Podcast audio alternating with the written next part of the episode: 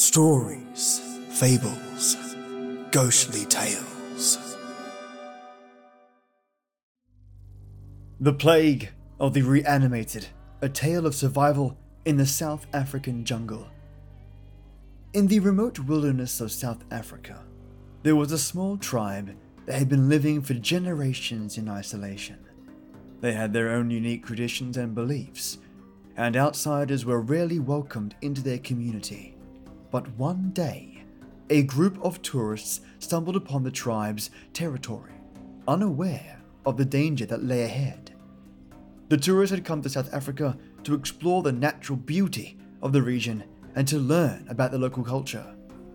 They had heard about the small tribe that lived deep in the jungle, and they were curious to see how they lived.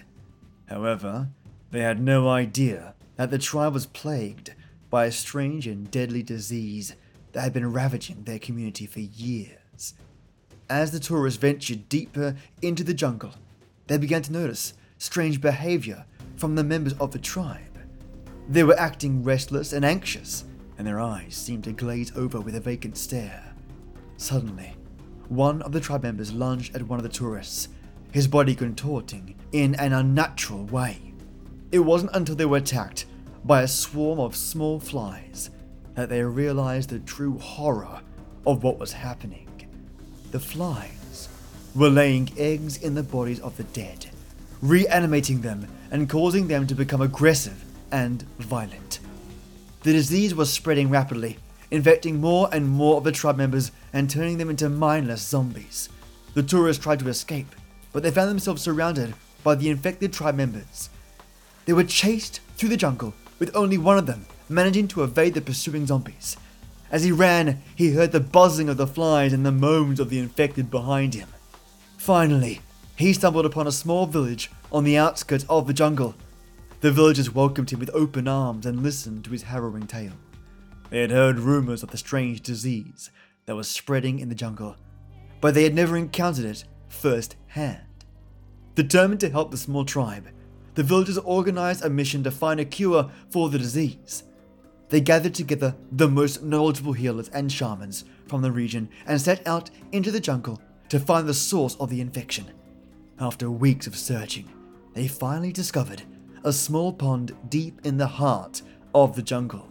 The water was teeming with the small flies, each one carrying the deadly disease. Using their knowledge of herbal medicine, the healers created a powerful tonic that would neutralize the effects of the disease and eradicate the flies, toxins, poisons, a combination of mushrooms, deep planted roots combined together to create that tonic and fundamentally destroy the flies. The villagers returned to the small tribe and began administering the tonic to the infected members. Slowly but surely, the disease began to recede and the tribe members returned to their normal selves.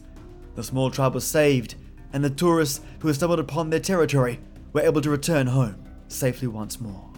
But the memory of the strange disease and the zombie like creatures that had chased them through the jungle would haunt the tourists for the rest of their lives. They knew that they had been lucky to escape with their lives, and they would never forget the danger that lurked in the wilderness of South Africa. And so ends the plague of the reanimated, the tale of survival within the South African jungle. The Bottled Water Survivor. Day 1. My name is Jack, and I live in a small town in Maine called Riverdale. Yesterday, we learned that our water supply had been poisoned, and since then, strange things have been happening. People are gaining unnatural telepathic abilities, and it's driving them insane. It's like something out of a horror movie. I'm one of the lucky ones, though. I only drink bottled water, so I haven't been affected. Yet. Day 2.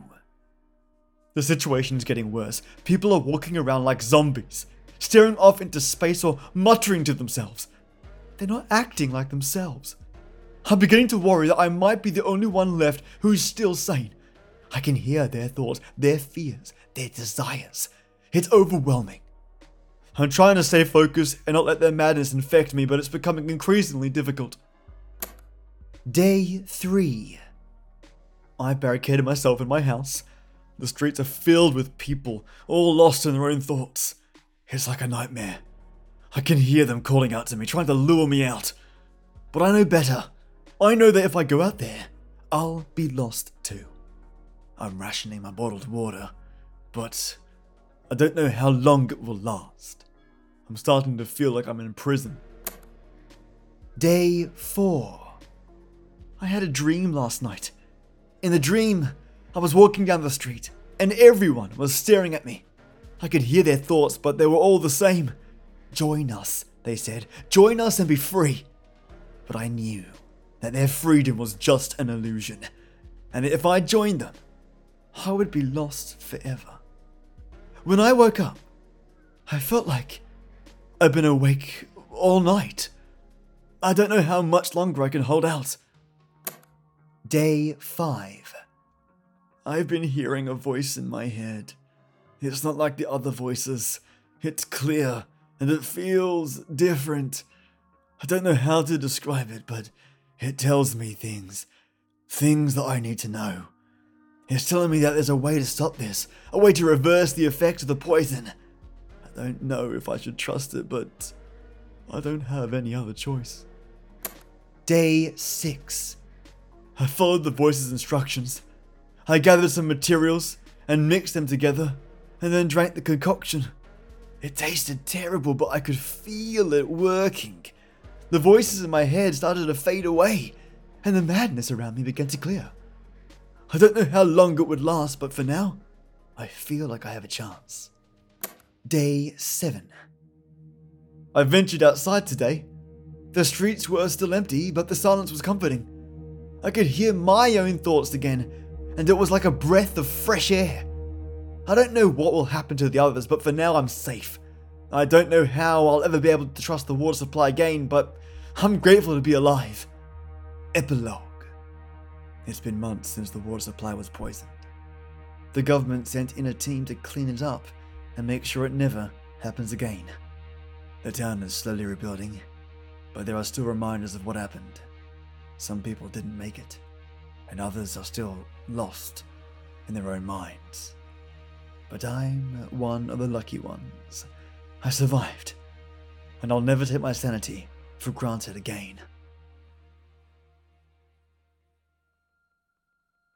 Monolith's Curse Tales of Survival in a Town of Twisted Monsters. Chapter 1 The Monolith. The mining town of Westfield had been a place of hard work and rough living for generations. The people of town were proud of their mining heritage and they worked tirelessly to extract the precious resources from the earth. One day, while digging in a particularly deep mine, the workers came across a strange monolith buried deep underground. The workers were curious and excited by this strange discovery, but they had no idea what they were unleashing. As they struck the monolith, the ground shook and a loud rumble echoed throughout the mine. The monolith began to glow with a dark energy, and chaos erupted. The dark magic within the monolith twisted and contorted the bodies of the workers, turning them into twisted and mangled monsters controlled by the dark magic itself. The monsters began to spread throughout the town, infecting and transforming the people of Westfield. Only a handful of people managed to escape the epicenter of the chaos. Among them was a man named Jack, who had been working in the mine when the monolith was uncovered. He had barely managed to escape with his life, and he now found himself alone in a town of twisted monsters. Jack wandered the streets of Westfield, trying to find a way to break the hold of the dark magic of the town. He soon realized that the only way to do this was to destroy the monolith. However, the dark magic was powerful, and Jack knew that he could not do it alone. He searched for other survivors, but the town was empty except for the twisted monsters that roamed the streets. As he searched, Jack encountered other survivors who had managed to escape the town before the chaos erupted. Together, they devised a plan to destroy the monolith and break the hold of the dark magic on the town. Their plan was dangerous and uncertain, but they knew that it was their only hope. They armed themselves and set out to face the twisted monsters and destroy the source of the dark magic. When the chaos erupted in Westfield, only a handful of people managed to escape the epicenter of the disaster. Those people fled to the town, leaving behind their homes and loved ones, never knowing if they would ever be able to return. Among the survivors was a man named Sam. He had been working in the mine when the monolith was uncovered, and he had narrowly escaped with his life. Sam was haunted by the memory of the twisted monsters that had once been his friends and neighbors, and he knew that try as he might, he could never really return to Westfield as it was. Sam joined forces with other survivors, a man named Jack, and together they built a new life for themselves in a nearby town. They shared stories of their past, of the hard work and rough living in Westfield, and of the chaos that had erupted when the monolith was uncovered. As time went on, the survivors began to feel a pull back to Westfield. Unnatural as it was, they couldn't deny it. They knew that the town was still under the control of the dark magic, and they felt a duty to try to help those who were still trapped beneath and within its grasp. Sam and the other survivors banded together, determined to find a way to break the hold of the dark magic and save their former friends and neighbors. They scoured the nearby towns for information and supplies, hoping to find a way to destroy the source of the dark magic. Their journey was long and difficult, filled with danger and uncertainty.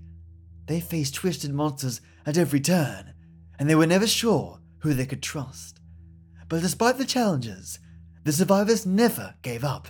They knew that they were the only hope for the people of Westfield, and they were determined to do whatever it took to save them. Will they reclaim the town? Will they rebuild what was lost? Can they save those that were twisted by the monolith?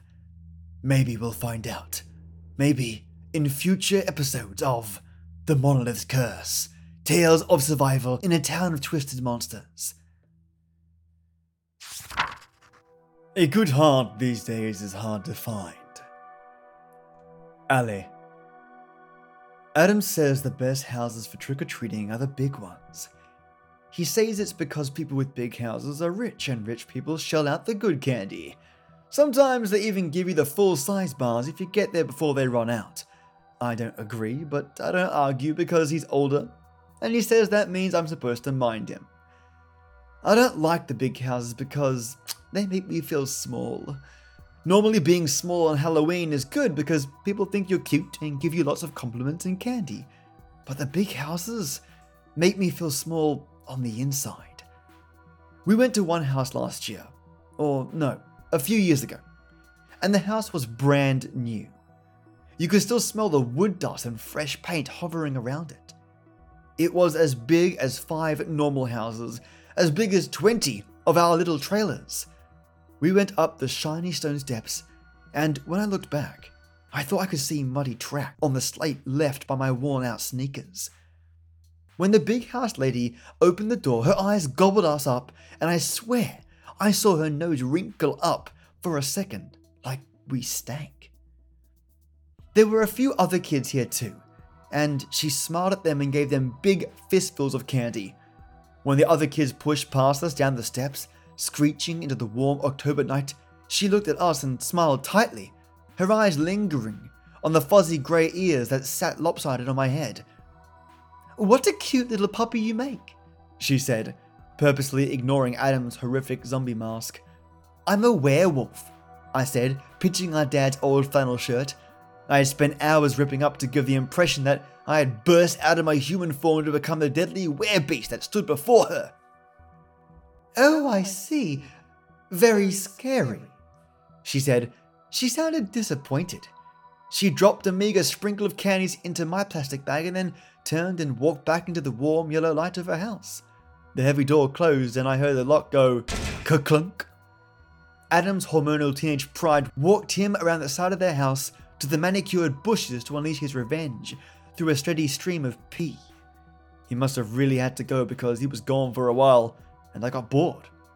I walked back down the steps and looked around for all the other excited children and their costumes, bought or homemade depending on their zip code, that sought to imitate abominable and unspeakable monsters. But at that moment, no one could be found. The street was empty, and all but two houses had turned off their orange twinkle lights and packed in their plastic skeletons, apparently content that the spirits of Samhain had been properly scared off. Yeah, I know a lot about the origin of Halloween. Jonathan is literally obsessed with all that stuff. It's all he talks about. Sometimes I think he's talking to me, but usually he's just talking to himself or the camcorder. Sometimes he forgets I'm here, which is better. When he really sees me, he stares at me in a weird way that makes me feel small again, even though I'm much bigger now than I was when he found me. My bed bars kind of squeeze against me when I sleep and I can't stretch out my legs. I wish Adam had just listened to me when I said I didn't want to go to that neighborhood. I wish he hadn't left me alone. I have so many wishes that I put them in a glowing jelly jar in my mind so I won't forget them. Sometimes when I'm scared, I close my eyes and watch them float around in there like frantic little bugs trying to escape. Next chapter Kayla. I'm so sorry. Just give me a second. I have another bag of candy in the cupboard. Come in and wait in the kitchen and I'll grab it, he said. Mummy, I wouldn't have gone in if I were alone. We thought it was safe because we were together. Abs and I always carry our little pocket knives when we're out, but we've never had to use them. When guys are creepy, we just flip them off and that usually does the trick. I know you say that's unladylike, but those creeps deserve it. You didn't know this, but sometimes on Saturdays, we would sit on Abby's stoop because it's right on the main road where the red light is. And when old dudes would stop there waiting for the light to change, some of them would whistle and say stuff to us. And we would say, F you! And only one time did a guy get mad and make to pull into the driveway. But before he could even pull all the way in, Ab screamed for her dad and he came out from around the side of the house Hey! to see what the matter was, and the guy sped off. After that, we said we weren't going to do it anymore, and we didn't. I didn't have my knife on me that night because my cat costume didn't have any pockets, but Abs had the Michael Myers jumpsuit on, so she had hers. But she just couldn't get it out in time. We ended up in front of this place because Ab said she heard the old shack had really scary decorations, and that the guy was kind of weird, and she was curious. And I know you always say Abby Lynn is trouble because you're always coming up with kooky ideas. But there were lots of other kids around, and when he said we should come in and wait for the candy, it wasn't just her fault. I agreed to it too. If you ever read this, please don't be mad at her. She's my best friend, and she fights to keep me safe. He treats her worse than me. She antagonizes him, so he'll focus on her more. So don't be mad at Abby, please. I love you, Mummy. Next chapter Abby Lynn. You are a pathetic loser, Jonathan. You're disgusting and you're fucking insane. I hope you read this and never forget it. You'll never have a real friend. No one would ever willingly want to be around you. You smell like old socks and your breath stinks. I hope you die. Journal note Royceford, Pennsylvania Tribune, October 31st, 2016. Today marks the five year anniversary of the disappearance of Allison Parker, the 13 year old daughter of Samuel and Melissa Parker, lifelong residents of Royceford, Pennsylvania. Since Allison's disappearance on the Halloween night 2012, the family has never given up hope that their daughter will someday be found. She is the most kind, funny, and intelligent girl in the whole world, and we know that she's out there somewhere. Allison's father stated when last interviewed in the days leading up to the five year anniversary. Allison's mother simply stated, We will never give up hope. Allison's brother, Adam Parker, has never agreed to be interviewed by the press, and this year was no exception. An understandable stance considering that he was the last to see Allison alive on that fateful Halloween evening. Many residents of Royceford do not share the Parker family's optimism about the return of their beloved daughter, as Allison's disappearance is but the first of multiple disappearances of young girls over the last five years. The two other missing girls, Abby Lynn McGrath and Kayla Wheaton, were together when they were both reported missing on Halloween night, two years after Allison's disappearance. Many in Royceford fear the worst, and suspicions of serial kidnappers have been shared by multiple Royceford residents. I don't let my kids go out on Halloween anymore, and it breaks my heart to deprive them of something that's always been a happy tradition. But I'm not taking any chances. Amanda D'Angelo stated. Another resident, who preferred to stay anonymous, said, It could be one of us. Someone took those girls, and I don't like to think about what they did to them, but it can't be anything good. They say you never really know who a person is, and I think there's a chance it could be someone who's still around. Someone who lives amongst us. Attempts to get a statement from the Royceford Police Department went unanswered, but it's hard to miss the increased presence of police cars on the streets on this chilly Halloween day. Next chapter Jonathan. Trial 112 Abby Lynn had a bad heart. You could just tell by the way she looked at you.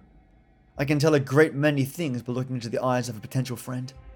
Sometimes it turns out they're not your friend at all. Abby Lynn was cruel and cold, right from the start. And I should have seen right away that she was uninterested in building our relationship. Some of them seem standoffish at first, but once they see the way of things, they come around. Abby Lynn never came around, and I was really sad when I had to say goodbye to her. I didn't even let my neighbor's dog eat the heart for fear that it would poison him with her sickness. Then who would I feed all the scraps to? It would be a waste. There are other parts of her, though, that I had hoped would work, but still, nothing. Samhain is still but a week away, and I'm certain that the thinning boundaries will allow her spirit to return to the body. I just need to find the last few parts. Dash Jonathan. Trial 113 was a disaster. I'm having nervous spasm in my arms and hands today, and I can't get the stitching right. I have a strong stomach, but the smell is starting to get to me. I hadn't done anything to preserve the bodies before burying them because I had no intention of digging them up again. It wasn't until I read Aunt Adeline's diary that I realized that they could still be useful to me. The other problem is that cutting, stitching, and restitching only works with pliable pieces of skin. The skin on the chest is taut and thin, and I can't find a way to fuse the two rib cages without adding on more skin from some other area to bridge them. Ugh, it will still have to just be Allison's torso. Extremities are easier to mix and match. I'll record here not only my process, but also the story of my dear Aunt Adeline's life, based on her diary entries. We are inextricably linked through time, she and I. And it's important that anyone who reads this understands the path that led me here to this momentous experiment. It seemed that Aunt Adeline was tired of being lonely.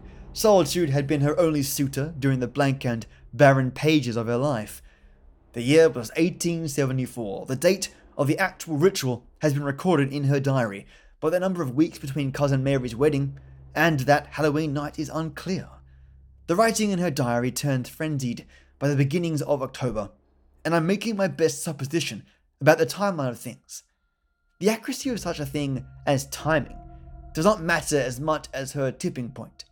We all have one, and the resulting tumble can sometimes beget pleasurable results. But I digress. At 34, Adeline was the only unmarried woman of the small social circle she had grown up in.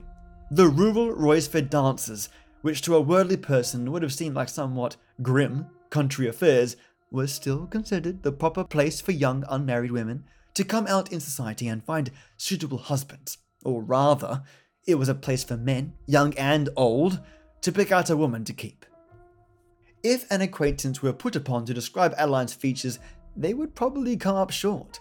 From the few photographs that our family saved, I can tell you that she had a long, slender, with a rather attractive, oval shaped face. The pretty shape of her head is overshadowed, however, by less comely features, like the brown hair pulled back into a severe bun at the nape of her neck, the sparse eyebrows, and the long hawk like nose. There is nothing wrong with the shape of her brown eyes, but in the photograph they appear heavily lidded, like the eyes of one who is either exhausted or caught mid blink, by the photographer's flash. There doesn't seem to be any sparkle or sheen in them either, although that could be due to the antique nature of the camera. Overall, there is simply a dullness to her appearance, and from her diary entries alone, it is clear that attracting a mate based on looks had become impossible for her. It is also clear that a bitterness has set in long before the humiliation she endured at her cousin's wedding. There are two mentions of her young there are two mentions of her much younger cousin's nuptials in Adeline's diary. One is mentioned on August 30th of that same year, and it states Mary and Aunt Celia joined us for tea today and revealed their plans to hold the wedding outdoors in the meadow behind the church. Mother had the puckered look on her face that means she does not approve, but she had learned to hold her tongue around Aunt Cecilia and grandmother. Aunt Cecilia has always been grandmother's favourite, and mother knows it. If she were to contradict her sister or the jubilant bride to be in any way, he would get the cold shoulder at the wedding and be quietly shunned for weeks leading up to it. Grandmother can be frosty when she is not unconditionally obeyed, so we sat quietly, nodding our heads. Mary had made a comment about eligible bachelors that would be in attendance and shot me a syrup sweet smile. She said it in the name of cruelty, of course. Everyone knows I will never marry, and to make mention of it so lightly is an intentional provocation. Teasing smiles and underhanded comments are Mary's modus operandi. Everyone knows it, but no one speaks of it because she's so pretty. Possibly they are afraid of her sharp tongue will turn on them if they stand up to her. I am beyond standing up. I have long since surrendered myself to my position. I will pause there and take up the account tomorrow. My eyes are strained from too much work today, and I need a rest. Trial 114 commences tomorrow. The next chapter Dash Jonathan. Trial 114. Cecilia was my first attempt at a living dissection. I thought if the heart was still beating while I pulled it out, the reattachment to the body would take. Unfortunately, she woke up midway through the operation. I tried to knock her out, but hit her too hard. I don't usually work with such small children. She was kind, though, and trusting. I think her heart is the key to the ritual's success. After the first entry detailing the discussion of Mary's wedding plans, there are several entries throughout September that simply state the date, time, and a brief is made on September 30th, presumably after the previously discussed wedding. It states Cursed evil monsters! How I have hoped that my suspicions of their true nature had been unsound. She walked right up to me with that smug look on her face and handed me the bouquet. She was meant to throw it back for the single young women to fret over, and I, like always, make sure to be elsewhere so as not to feel any eyes watching me in amusement. That Mary, that little beast, walked right up to me and handed the flowers to me, and she went around and grabbing the arms of all the young men and tried to pull them towards me. In mock horror, one of them, Milton Andrews, screamed and tried to run away. All the while his ruddy cheeks and twinkling eyes were filled with sadistic mirth. I ran out then, ran all the way home, and I sit here now, writing this, and I vow to never go near them again. They will see no more of me. The next entry on October the 11th of the same year simply says Dumb Supper with a lopsided circle drawn around it in a dark charcoal. Aunt Adeline's diary entry on October 31st, 1875 reads as such Dumb supper. In silence I dine with the spirit of my beloved. From another place, another time, from some other. His spirit appeared in my doorway, and I knew he would take me away from this place once he attached to the deceased body of Milton Andrews that I had propped up at the table. This will be my last entry, for I have found bliss. When I found Adeline's diary in my mother's old trunk of keepsakes ten years ago, I read it in one sitting. Reading her words was like reading my own thoughts. I know what it is to be an outcast, unwanted, humiliated, and ignored by so called civilized society. My breaking point came shortly after my first birthday when my own parents began their cycle of neglect and torture. All I ever wanted was a friend. And when I read Adeline's words, I felt happiness for the first time in my life. for she had found a way, a door to love and joy and companionship. I dedicated many years to research and practice of the dumb supper after that. Before the discovery of the diary, I had tried to force love out of people, but in the end, they had to be put to sleep before being difficult. Now that I know there is no other way, I have made it my life's work to follow her footsteps. Trial 115. It is Halloween night and she's beautiful beyond words. If anything, the rot has only added to her ethereal presence. The old gods will look upon such a divine creature with wistful tears in their legion of gleaming eyes. Conflagrations will be set in devotion to this most pure and sacred being. My hope is that the time has come for such an introduction to take place in our humble town. In the darkness of our cabin, the candlelight shows her shape in flickering vignettes that appear in dappled light. A curved hip here, a squat, strong neck there. Her skin is decorated with flowering purple bruises like the robe of a king. Her face, taken from the faces of many, now made whole to perfection, is bloated like a balloon. It is a welcome change from the scrawny, rabid faces of the respective girls. My careful stitching only divulges a hint of separation from skin to skin. Preparations for the dumb supper are underway, and I've already prepared the seat at the head of the table. The chair has been placed backwards, plastic forks and knives set downward on the table so that their sharp edges faced the abdomen. I've reserved a special place for her, and if everything is done just so, they will come back to me in that green and violet skin. They will become one, and then we can finally be together. Forever, friends. And so ends part one of A Good Heart These Days is Hard to Find, with part two coming in next week. Well, mates, I hope you enjoyed today's episode, with the first four being the remainder of short stories commissioned by me, thanks to supporters of this show. And boy, oh, was that a blast!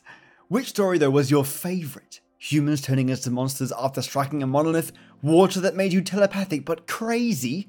What about flies that laid eggs in the dead to bring them back to life? Or possibly, possibly, part one of The Man Looking for a Heart? And so much more. Folks, Thank you so much for listening.